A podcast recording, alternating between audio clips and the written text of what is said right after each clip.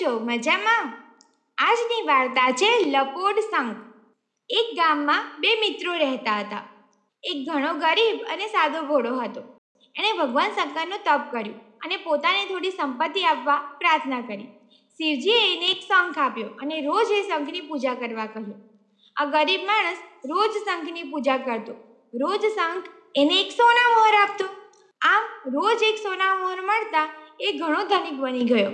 એના મિત્રએ એને આમ એકદમ ધનિક બની જવાનું રહસ્ય પૂછ્યું. ભોળા મિત્રએ એને બધું કહી દીધું. એનો આ મિત્ર લોભી હતો.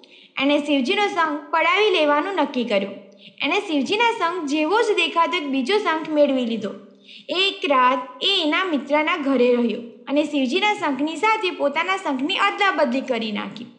બીજે દિવસે ભોળા મિત્રએ શંખની પૂજા કરી. ત્યારે શંખે કશું ન આપ્યું. એણે શિવજીને પ્રાર્થના કરી અને પૂછ્યું કે એની સાથે આવું કેમ બન્યું? શિવજીએ એને બીજો એક શંખ આપ્યો અને કહ્યું કે આ શંખ એની પાસેની વસ્તુને બમણી કરી આપશે.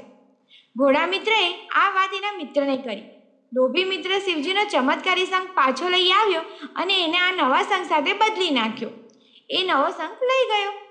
લોભી મિત્રએ નવા શંખની પૂજા કરી અને પોતાની સંપત્તિ બમણી કરી આપવા માટે કહ્યું. પરંતુ એને કશું જ ન મળ્યું. આપણા ભોળા મિત્રને તો શિવજીનો મૂળ ચમત્કારી શંખ પાછો મળી ગયો હતો.